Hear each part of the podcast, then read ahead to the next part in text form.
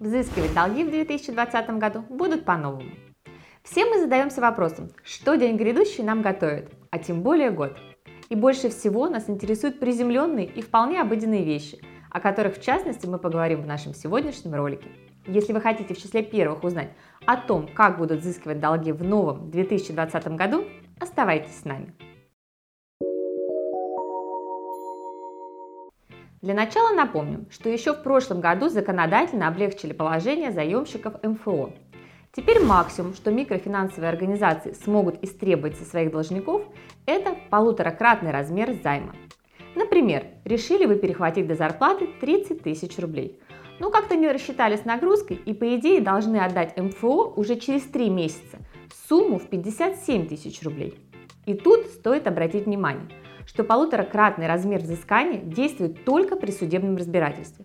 То есть в суде с вас МФО взыщет только 45 тысяч рублей, но никто не запретит вам добровольно выплачивать полную сумму задолженности. Помимо этого, результатом прошлогодней масштабной реформы стало уменьшение максимальной ежедневной процентной ставки по микрокредитам до 1%, а также запрет на выдачу микрокредитов под залог недвижимости.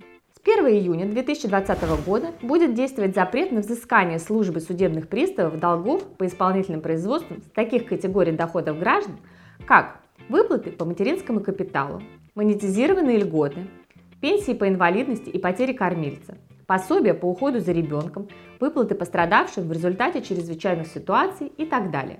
Предполагается, что существующая возможность взыскивать с указанных категорий доходов долги в принудительном порядке нивелирует функцию социальной поддержки таких выплат. Ограничения на взыскание существовали и раньше, вступающая в силу инициатива лишь расширила их.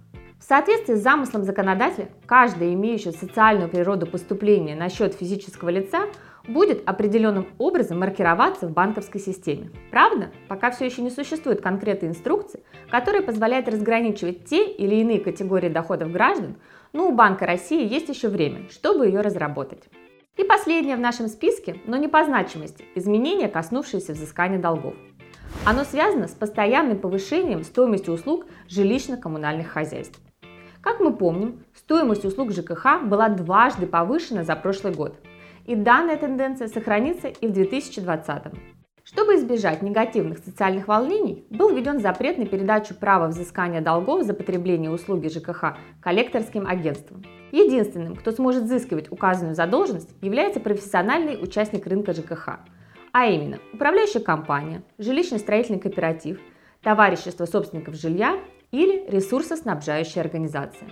Пока что нам остается только наблюдать за тем, как эти инициативы будут реализованы в этом году, и знать свои права, чтобы вовремя и эффективно их реализовывать. А на сегодня все.